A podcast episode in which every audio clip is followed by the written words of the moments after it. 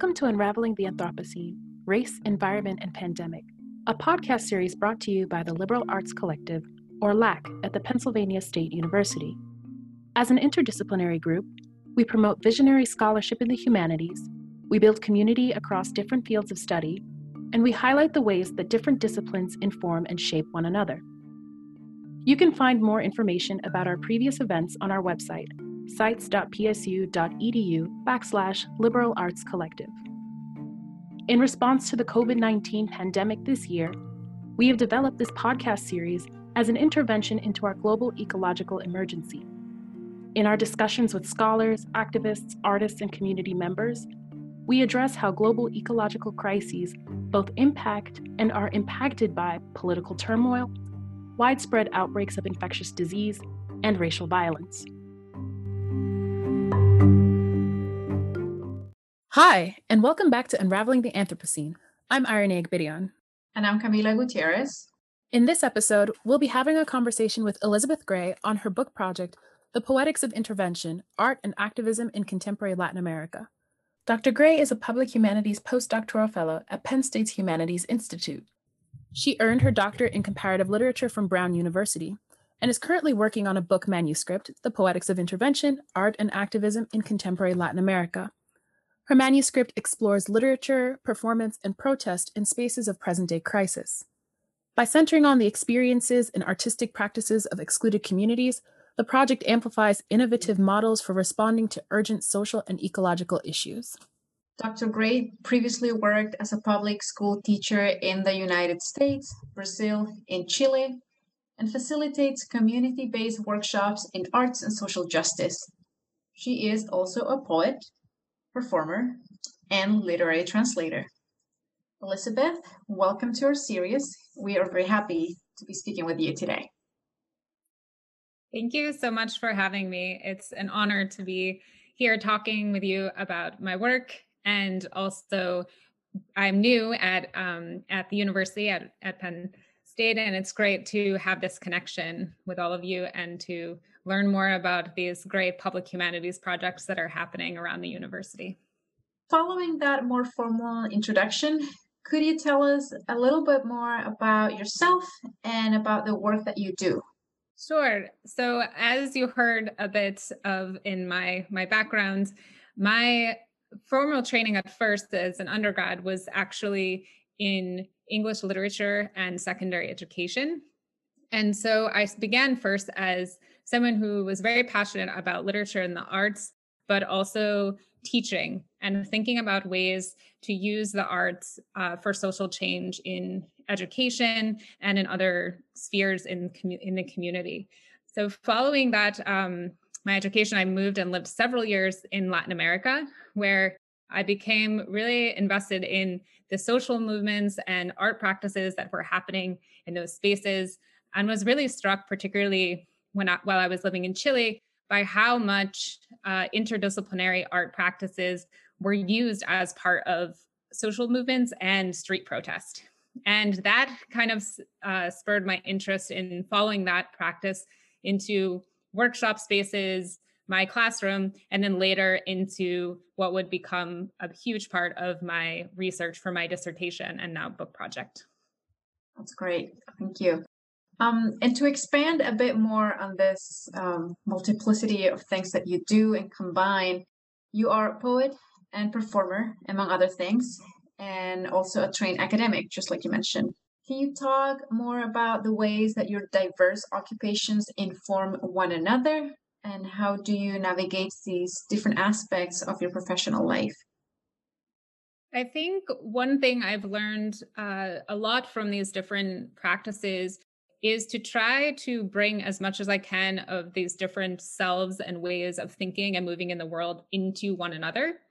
So often when I'm writing now, I try to think a lot through questions and practices that um, I bring from my kind of personal art and collective art making with other um, activist artists into my more academic area of work. So, for instance, while I was writing my dissertation, there were, of course, central guiding questions that we all have in our research And I started to ask a lot of those questions of myself um, in my poetry and performance work, as well as in my academic work. And sometimes that can produce really interesting responses or answers. And when we're thinking through performance, we think a lot about embodied knowledge. And so I also was really interested in thinking about what happens when we take questions that were key in my research, like what happens to a body that's disappeared, um, and thinking about the connections of language and bodies and what we might find if we bring those questions to our own bodies and think about which bodies are more susceptible to language and the action of disappearance. So, those are some of the ways that I think um, having an interdisciplinary or creative background can also really enhance all the different ways that we think and do work. Yeah, thank you for that response. I kind of want to bring our conversation to our main topic for today. So, we're here talking about your book project, The Poetics of Intervention Art and Activism in Contemporary Latin America, and I'd like to focus on the first half of your title. To put it bluntly, what are the poetics of intervention in simple terms? What do these terms underscore or bring together in a project that is concerned with art, social justice, and politics? So, this term intervention is one that made its way into the title um, only very late in the project because what I was really doing in this project from the beginning was exploring different modes of protest and art and the intersections of poetry or other forms of literature and even publishing their production um, and how they intersected how different uh, communities in latin america were kind of intermixing these disciplines and artistic practices and what I really wanted to do was not come to these spaces with certain terms already in mind about what I might find. And so, what I found over time was that artists and um, activists were using the term intervention to describe the work that they were doing. And I was really fascinated by this, first, because particularly the, the term intervention already has this history that is also very politicized. And it can often have a very negative connotation. But here, artists were talking about it as a way of making a political and often street intervention or communal intervention that was disrupting a practice toward a social change or social um, intervention. And so, here, what I um, am calling the poetics of intervention is really an exploration of how and why artists are using this term to describe the work they're doing.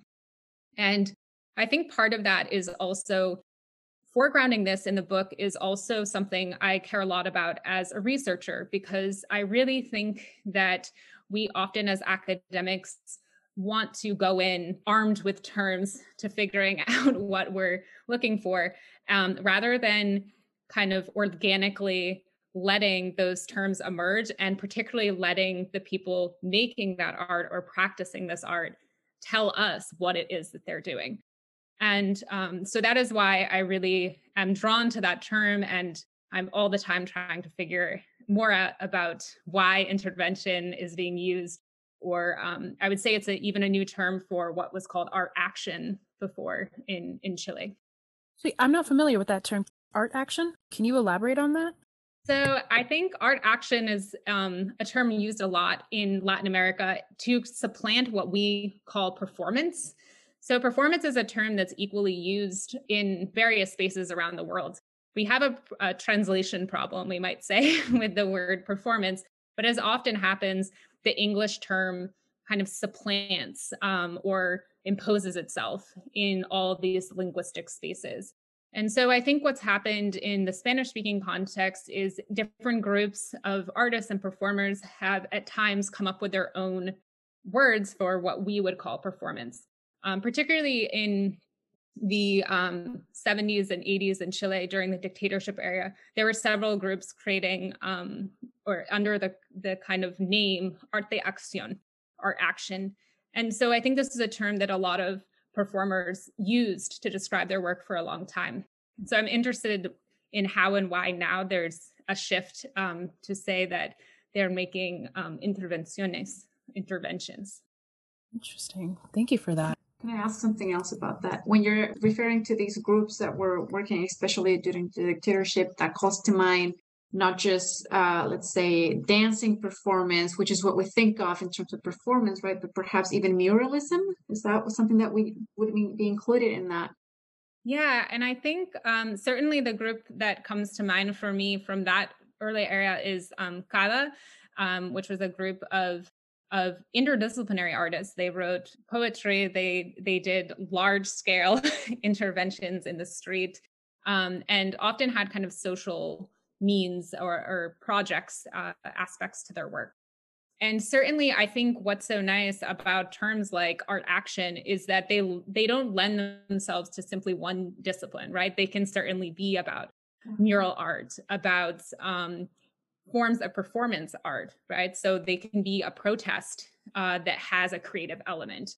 And I think that that is precisely why words like um, like art action and intervention have been taken up by different artists and activists alike, because there's a kind of flexibility or ambiguity to where it can exactly define, um, particularly when we talk about arts people love to talk about disciplines and mediums and say this is where one medium or discipline starts and ends. Um, so when you get terms like intervention, art action, they become more ambiguous. Thank you. It seems like there's a lot of productive work that could be done in that ambiguity. You're not married to the very specific implications of a word, or you're not perhaps using terms that would then, I don't know, remove some of the power or the efficacy of the projects that these groups are doing within their own countries and cultural contexts and localizing that within perhaps the US Academy or Western epistemology, quote unquote, these bigger contexts. Awesome. Yeah, precisely. So I want to ask another question. Your work is based in on-site research, in being able to speak with artists and writers in Argentina, in Chile, Brazil, Mexico. So first off, a practical question. How has the pandemic and correlative health and safety restrictions impacted your research methods? So certainly this has been the biggest challenge of, of doing this form of research under um, our new lived reality with the pandemic.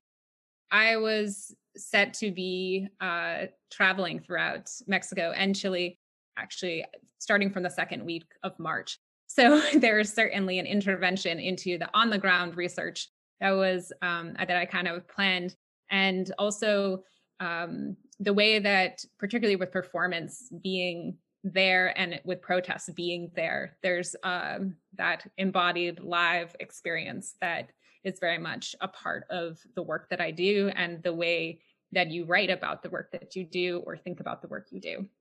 So that has been a big um, a big kind of shift. But again, I think this is also prompting us all to find other ways of of being and collaborating and thinking.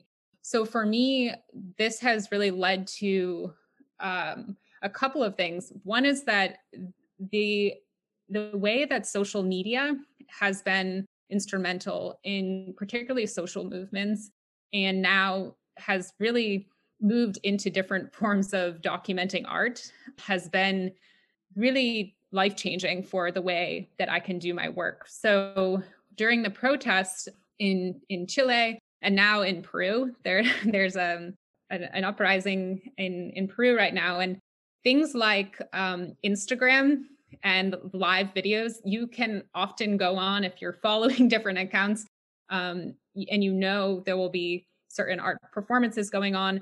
I obviously rely on a lot of collaboration with friends and artists and activists that are there to let me know and they kind of can give me a heads up to when things are happening. So I've been able to kind of participate in a very mediated way in certain aspects of the performances and protests that have been happening there through these live videos.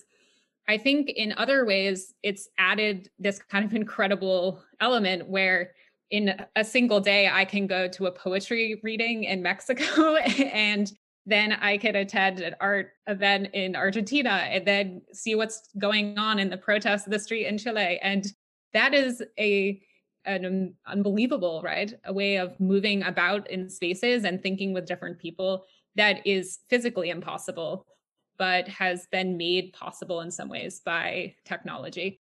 So basically, this pandemic has very much impacted your ability to do research in the ways that you've been trained and actually prefer to do work. But at the same time, it's opened up all these possibilities for this endless creativity you mentioned, or just this ability to engage and participate and be in these incredible spaces as they're going through these moments of change. Um, and you mentioned that obviously this embodied live experience impacts the way that you think and work. So I want to ask a second, more open, reflective question. You've kind of hinted at this already. What does it mean for you to write about poetic and performance practices when you can't be there to witness them? What position does that put you in? Yeah, and I think this is the challenge that anyone who works on different forms of liveness or performance or protest comes up against um, because certainly for me, participation is a really big part of my practice. And that itself is something that I don't think uh, all academics are necessarily comfortable with. Um, certainly, those of us trained in comparative literature and literatures would resist that as um, as a mode of thinking and doing. It would it would seem very strange that you would interview the very poets that you're researching or certainly you could do that, but you wouldn't necessarily include large amounts of that into your own writing or have it influence what you're thinking and doing in different ways.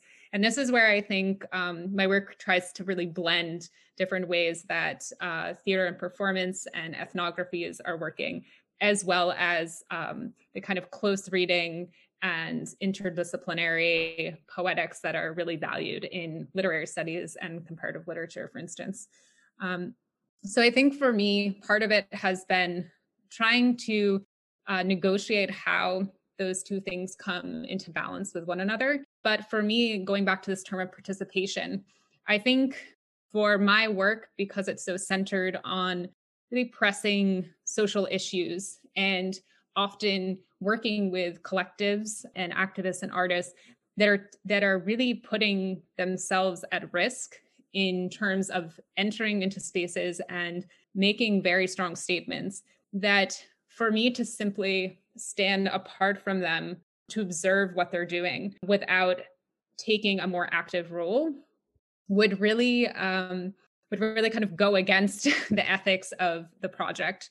So that's not to say at term at certain times of, of course, observing and, and paying attention to what's happening around me and what people are making and creating with a more kind of critical gaze and lens. But at other times, I've participated in most of the workshops, protests, performance ways that these artists are working in some capacity or another. And part of that is about thinking about what our role can be too, and how we as researchers um, also need to kind of put our bodies on the line and be a part of this um, in solidarity with these movements.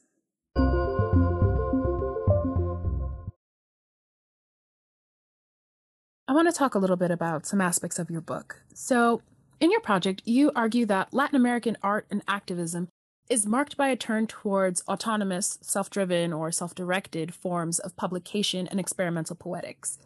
Can you talk about what's motivated this shift and what the various groups and figures you study have gained from this shift? So the the book focuses on uh, this period that is called or has been called by other academics a kind of social turn in the arts, beginning in the kind of late mid to late 90s um, and moving forward. And so my book first starts looking at the uh, economic crisis in Argentina and the different alternative modes of publication that were coming out of that crisis. So around 2000, 2001. And um, from there, kind of moves forward into contemporary and ongoing projects that are happening now, depending on um, the kind of region we're talking about. But I think this, uh, particularly in in talking about Latin America, what has what kind of stood out to me about these this kind of shift as it was happening in those spaces was particularly in the realm of publishing. So this I think has mostly to do with the fact that there were large scale economic crises in the early 2000s that were impacting um, Latin American markets everywhere. And what this really prompted was this fascinating boom in small press publishing. And it wasn't simply that these that different artists and writers um, and publishers came together to try to replace or replicate what was happening in large publishers, but rather to make something entirely new. Um, and part of this was responding to these kind of large, I would say, monopolizing presses that really sought to only make as much money as they could by publishing the names that everyone was most familiar with. So everything was about this bottom line of who will whose books will sell the most.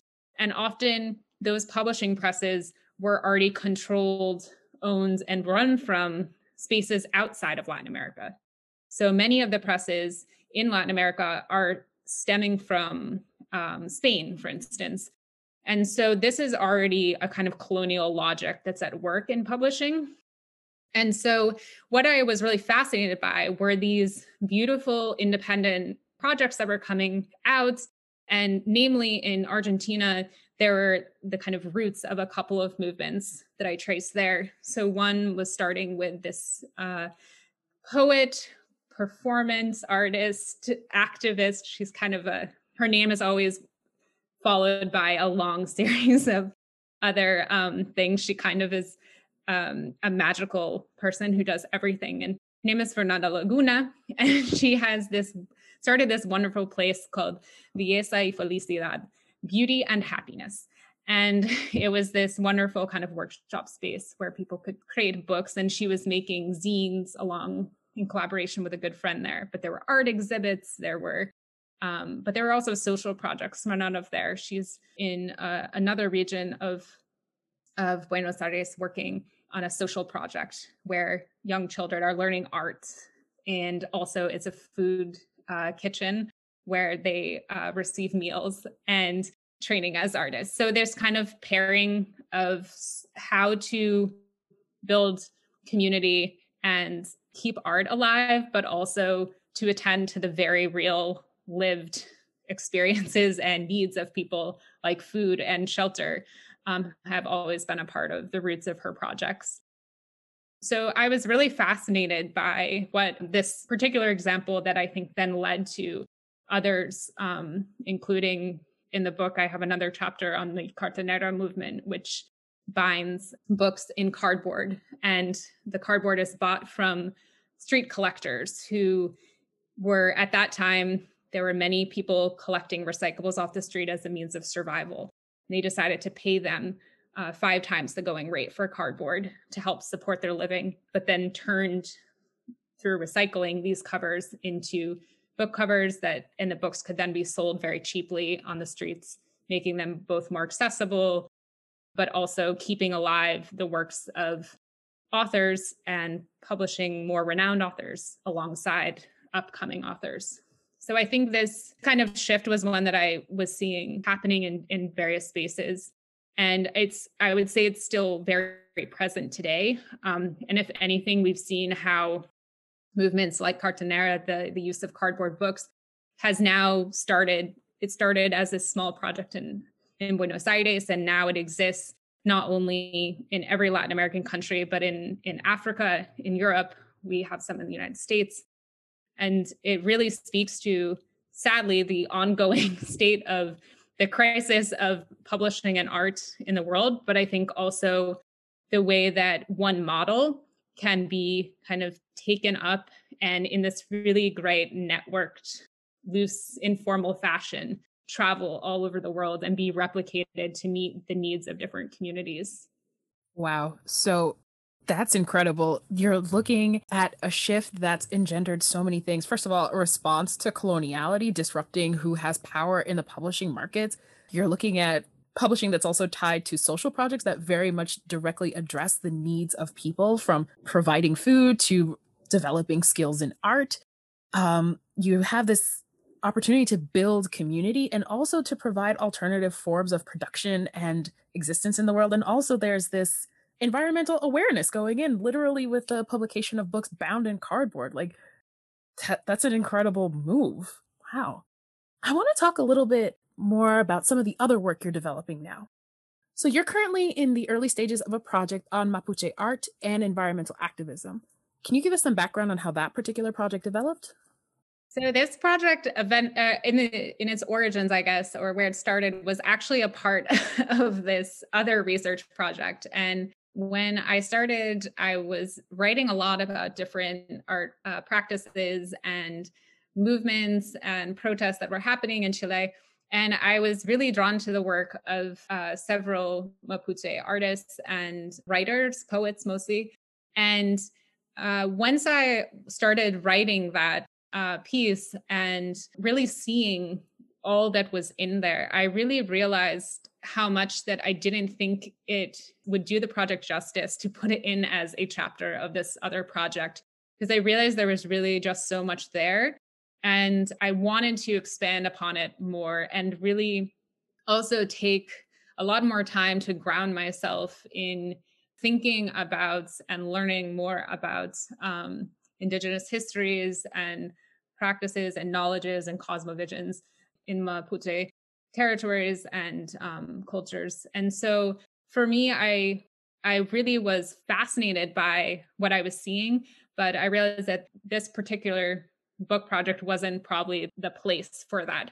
So um, I I had kind of set it aside at that time, and now have picked it back up in hopes of continuing that work. And um, it's it's still in the earliest kind of beginnings of the project, but I've just started researching and presenting what I'm seeing happening. Awesome. Um, basic question here. Who are the Mapuche and why are they especially at risk from environmental degradation in Chile, which I know is part of the project that you'd like to explore in the future? There are several indigenous groups that form the Mapuche. So they're part of um, this understanding, and it's something that we come against, come up against, right? And I think all of the Americas is that there's often a way of not naming specific groups or tribes. And so it's important when we talk about the Mapuche, I think, to remember that they encompass many indigenous groups. And they um, historically lived and inhabited in areas that now, under the colonial terms, are parts of South Central Chile and Southern Argentina. So, in the years that I was living in Chile, it became very clear to me that, of course, now, as has happened in many places, many Mapuche people now live and work outside of those territories, of course, many of them centralized in urban areas. So, in the case of Chile and Santiago, and in the case of Argentina and Buenos Aires. Um, so, I think, um, of course, part of that alone it gets to the point of what is happening and why we should be thinking about environmental degradation, um, why we should be worried about issues of displacement, and these long histories that, of course, are not unique to those areas, but we see them happening to indigenous peoples all over the Americas.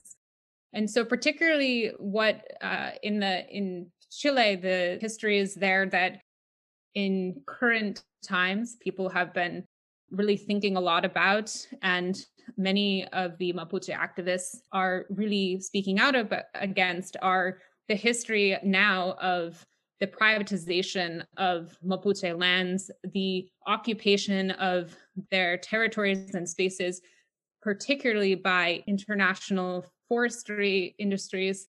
Um, there was also the privatization of water there has led to um, tremendous dams that have dramatically dried up entire portions of water access ways uh, in those territories.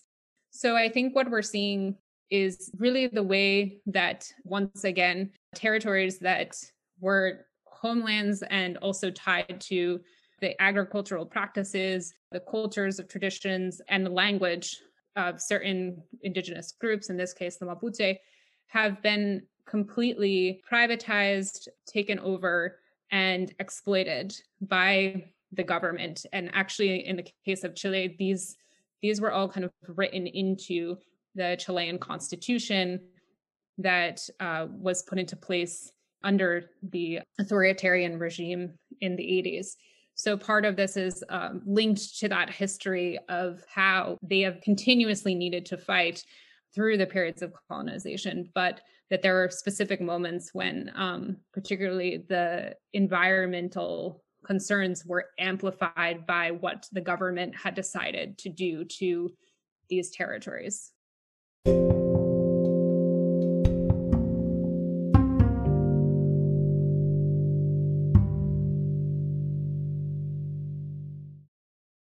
you so much for that answer. And um, I will ask you a follow up question that is partly coming from me as a Chilean who is also a subject of colonial education and for whom the Mapuche struggle, environmental and otherwise, has always been cultural background noise that isn't typically addressed for those people who are not in those territories.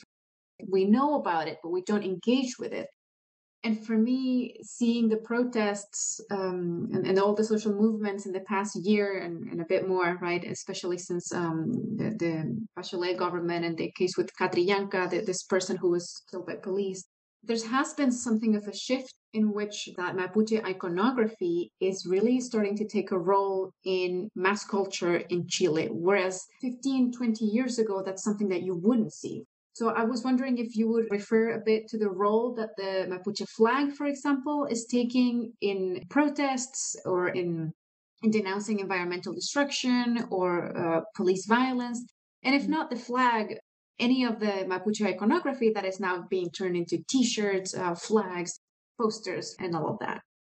Yeah, I think it it truly is a a really powerful shift that we're seeing, and for our listeners who may not know, there's a, a large social movement in Chile that began in mid October of last year of 2019.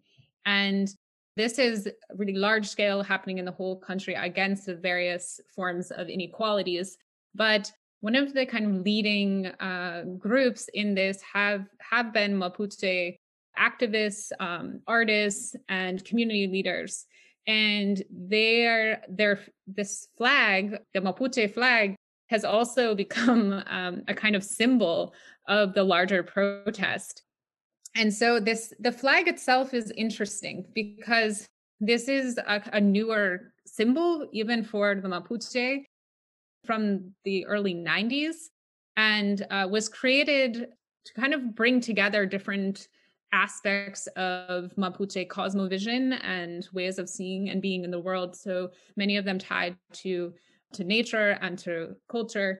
Uh, but it was also specifically made to kind of bring together and unite these these various groups that wanted to stand under one group of Mapuche sovereignty.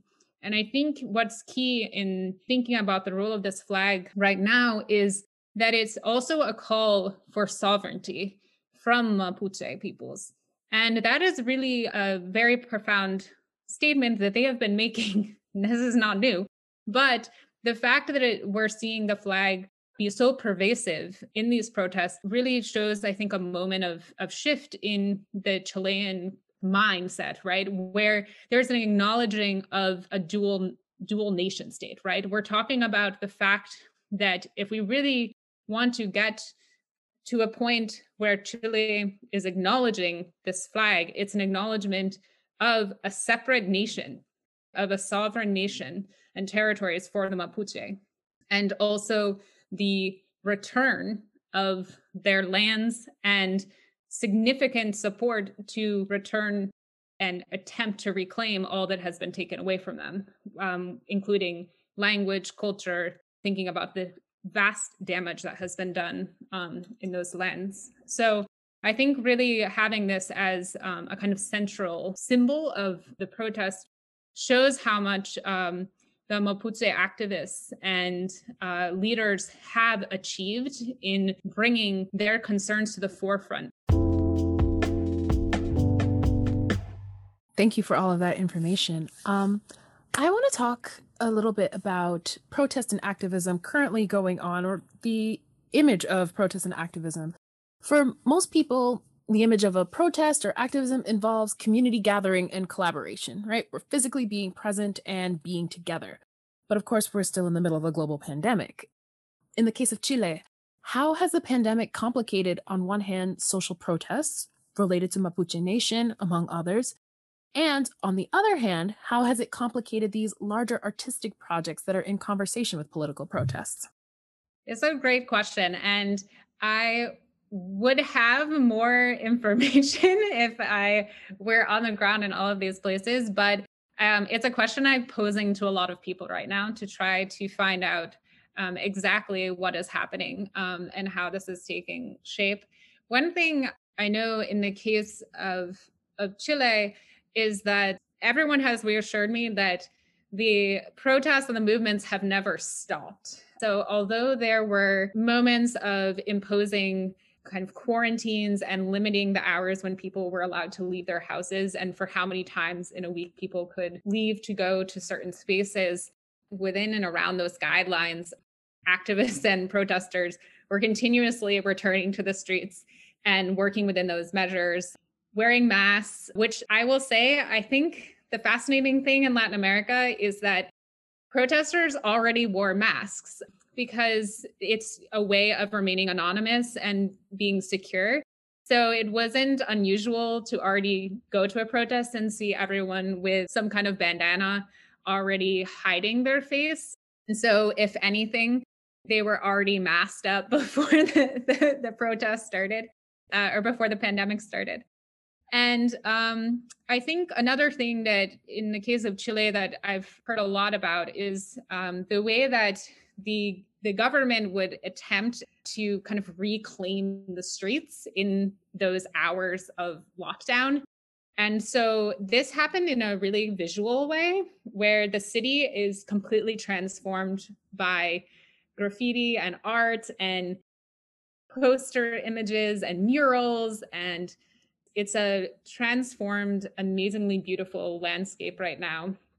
But what would happen is during these hours of shutdown, authorities would come in and whitewash, essentially paint over as much of these spaces as they could along the side sidewalks or bus stops, any of these spaces. But what actually happened out of that is telling about the forms of protest and resistance, which is that as soon as everyone came back out to the streets, they would just paint more art and paint more slogans and reclaim them again. And so it's this kind of ongoing fight to to hold that space but that ultimately usually results in exhaustion more on the part of the authorities. So they really can't keep up with the amount of art that is being put up onto the walls of the city. And I think that that's one kind of example that's really stood out to me a lot from what I'm hearing is happening on the ground there. Very cool. So, in a very practical way, it's kind of almost business as usual. We are still going to fight for change. We're still going to be out on the streets advocating for social justice. We are still wearing our masks because they are even more important now, not only for protection of self identity, but because of the social health good that they serve.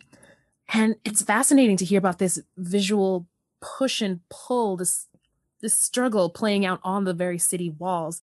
And in this ongoing tug of war, right, people are persevering. There's this desire to force ahead, even as the authorities are becoming exhausted. People themselves can't afford that. I think that's incredible.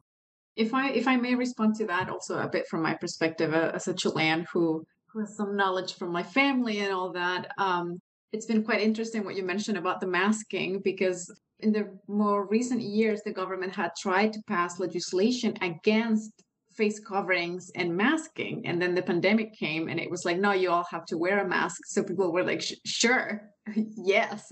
And on the other hand, my own mom was one of those people who went into their neighborhood and, and, put posters up and graffiti and all that. And, and she would say, overnight, the mayor came and painted over, and they have never painted the subway before it was full of graffiti before, but our graffiti is painted over. So it's it's just this bizarre demonstration of that really all of these tactics are about oppression, right? Um, painting and cleaning the city for the city hall or for the municipality. It was never about really cleaning. It was more about silencing. So it's it's become so evident right now, and, and I think that's fascinating. And thank you for for really noticing and bringing it up because it's something that I'm intrigued by too. I love that your mom was out graffitiing. yeah. Think about everyone started doing it as a sort of uh, cathartic exercise of we're so frustrated with the pandemic and with the government that we're just gonna go out and put stuff all over the place.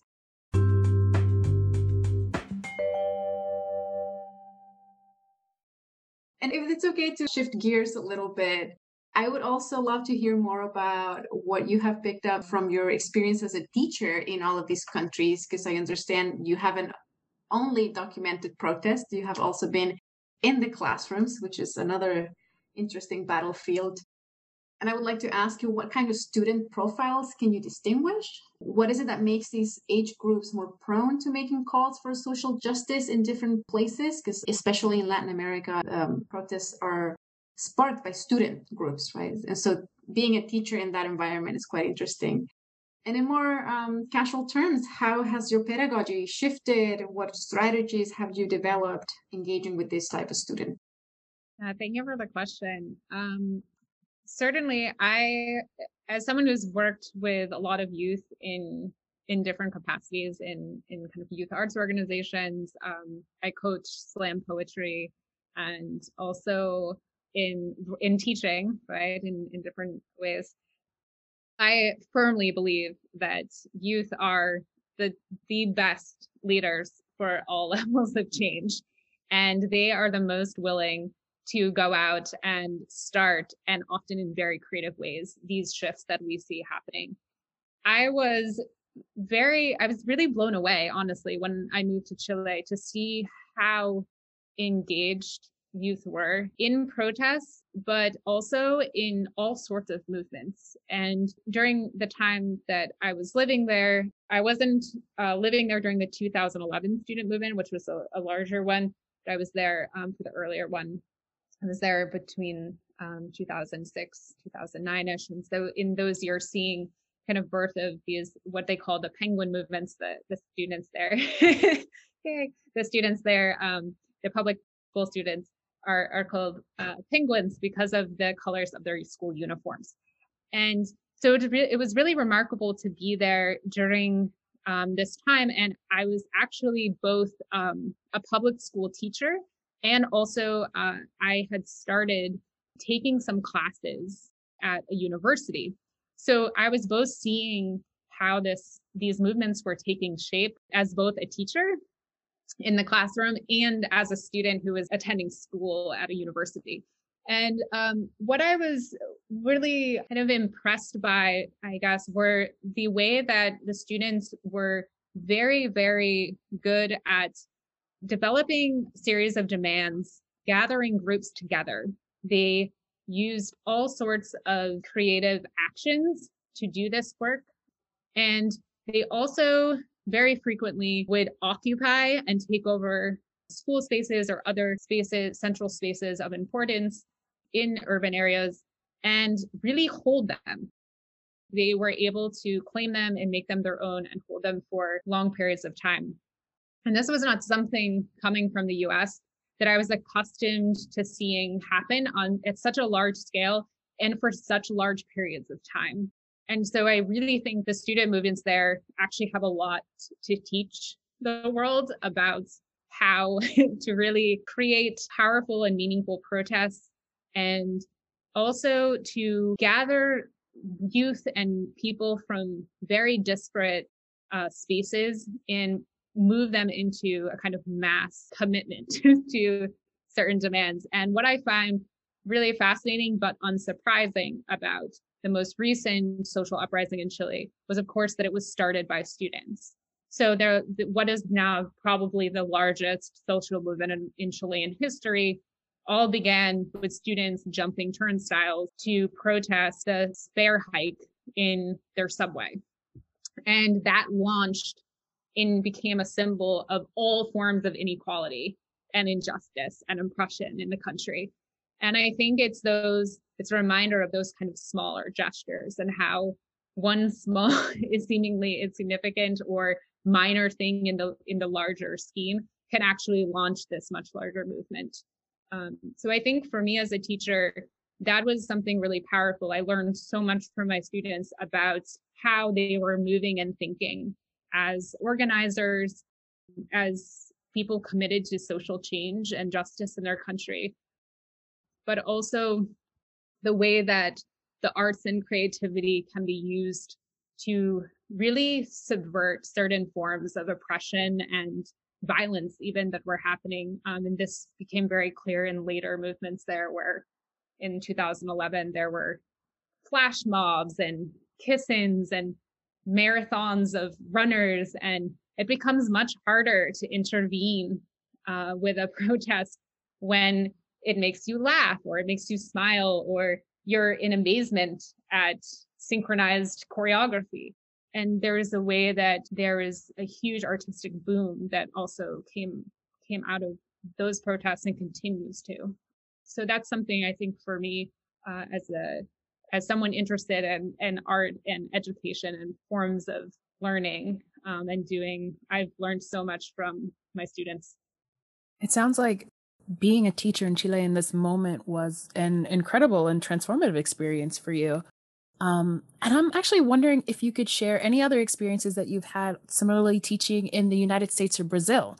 And also, if you'd be able to reflect on any unique challenges that the public school systems of each of these three countries face. They are nations with distinct educational systems and their own issues to resolve. So, if you could just speak a little bit about that.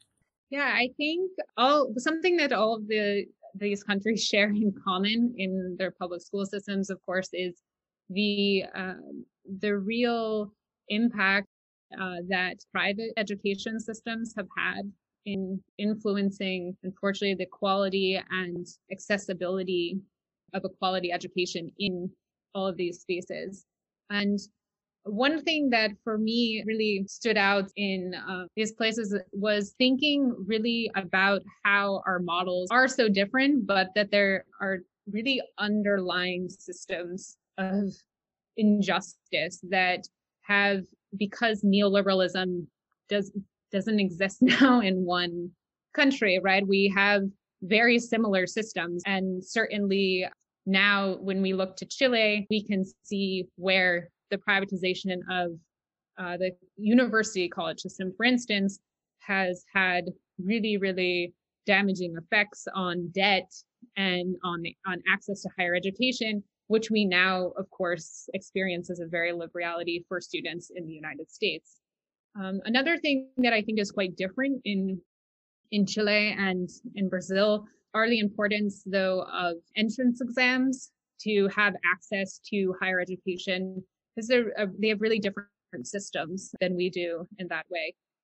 And I think this is something that has changed in, in certain ways over time, but when I was there was certainly very exclusionary to uh, certain populations. In Brazil, for instance, it was very, very different, difficult and still is very difficult for Afro Brazilians to have access to higher education.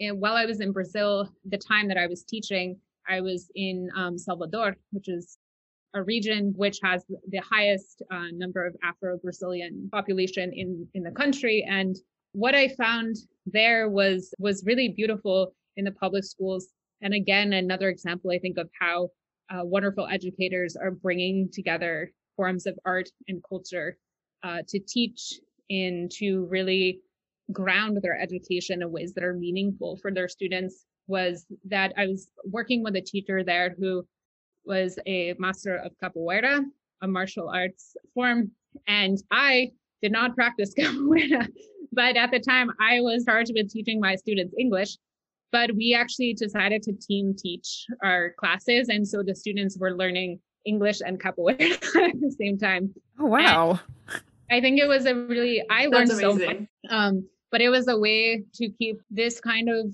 knowledge that was so important um, for them and i also did not feel comfortable bringing kind of my form of teaching and knowledge of english into that space and i also think that there there's a lot of problems even with this idea of, of teaching English. But in this case, English was part of their exams to go on in school, and many of the students were not having access to English learning opportunities. So this was another barrier that was prohibiting them from uh, moving forward with their education.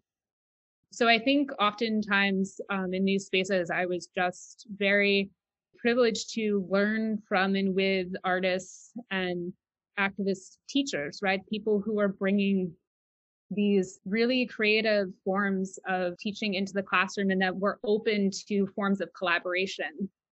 So it's about making space for not only alternative knowledge, but making space for meeting students where they are, serving them within their communities, and not only giving them the skills they need to pass a particular exam, but to interact with the world around them. And i am i'm always a fan of collaborative teaching and co-teaching. I think some of the best lessons i've had are when i've had guest instructors come in and we build lessons together. Um, i think my students really enjoy those moments yeah it's really great. I actually am really lucky because i'm co-teaching right now at penn state. My classes co-taught by um, dr Vertner west who is um, a brilliant film creator and also teaches in the communications department. And so um, it's been a real joy to be learning from each other and creating together and having the students, I think, see a model of collaboration um, when we're also asking them to do collaborative projects is really meaningful.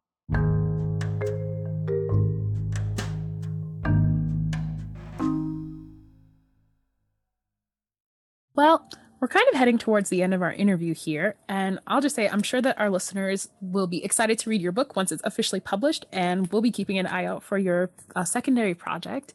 In the meantime, are there any readings or other materials that you think people should check out to get a better understanding of Latin American art and social protests, and to get a better sense of what's happening in Latin America in the current moment?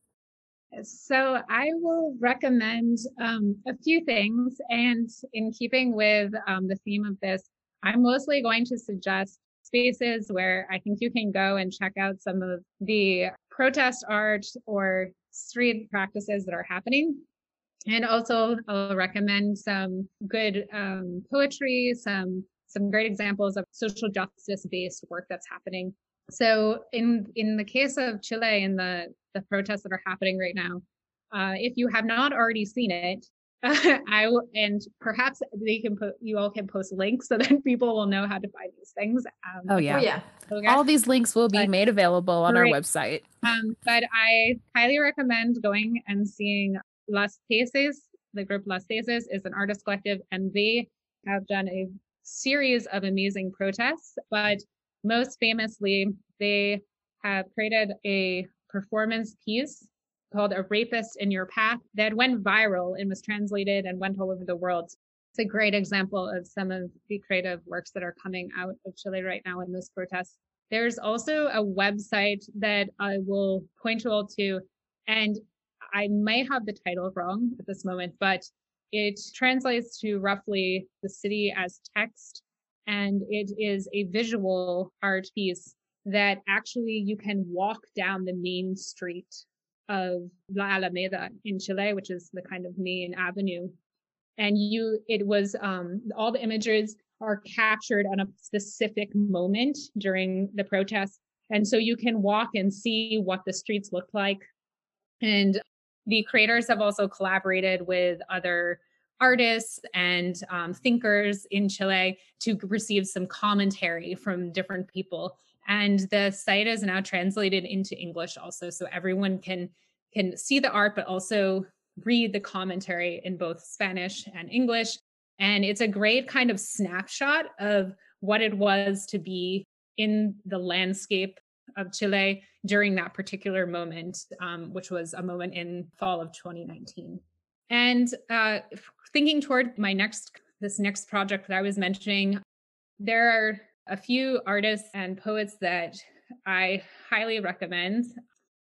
One is Sebastian Calfuqueo, and uh, they are a performance artist, also a sculptor, do a lot of mixed media artworks, have a beautiful website with different works, and they are a Mapuche artist. So I will also make sure that you have a link to check out some of their works and how they're thinking about areas such as water rights and justice and indigenous rights. Um, I'm going to jump us also to Mexico if I can.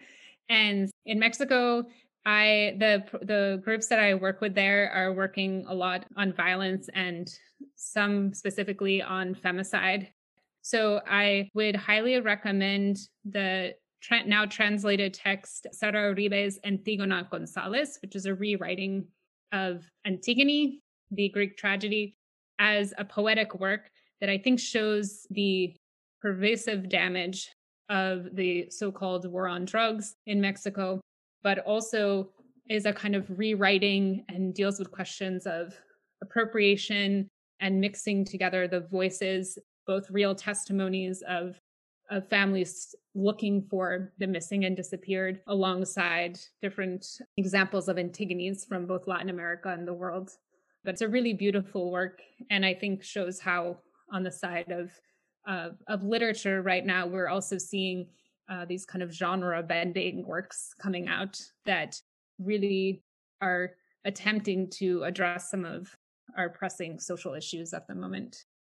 Thank you for that robust list. All of those references will be made available on our website. That's sites.psu.edu backslash liberal arts collective. And I will highly recommend that you check them all out. We have just left to thank you one more time for letting us interview you and learn more about your project. Thank you so much for your energy, your enthusiasm, all of these wonderful references, and for the effort in responding to our questions. We really enjoyed talking with you today. Thank you so much for having me. And I'm looking forward to checking out the rest of your podcast and learning from your other speakers. It's really wonderful that you're doing this series. And this has been Unraveling the Anthropocene, and we'll see you next time. Unraveling the Anthropocene is brought to you by the Liberal Arts Collective at Penn State. This episode was produced by Irene Agbidion and Camila Gutierrez. Be sure to subscribe and follow along wherever you get your podcasts.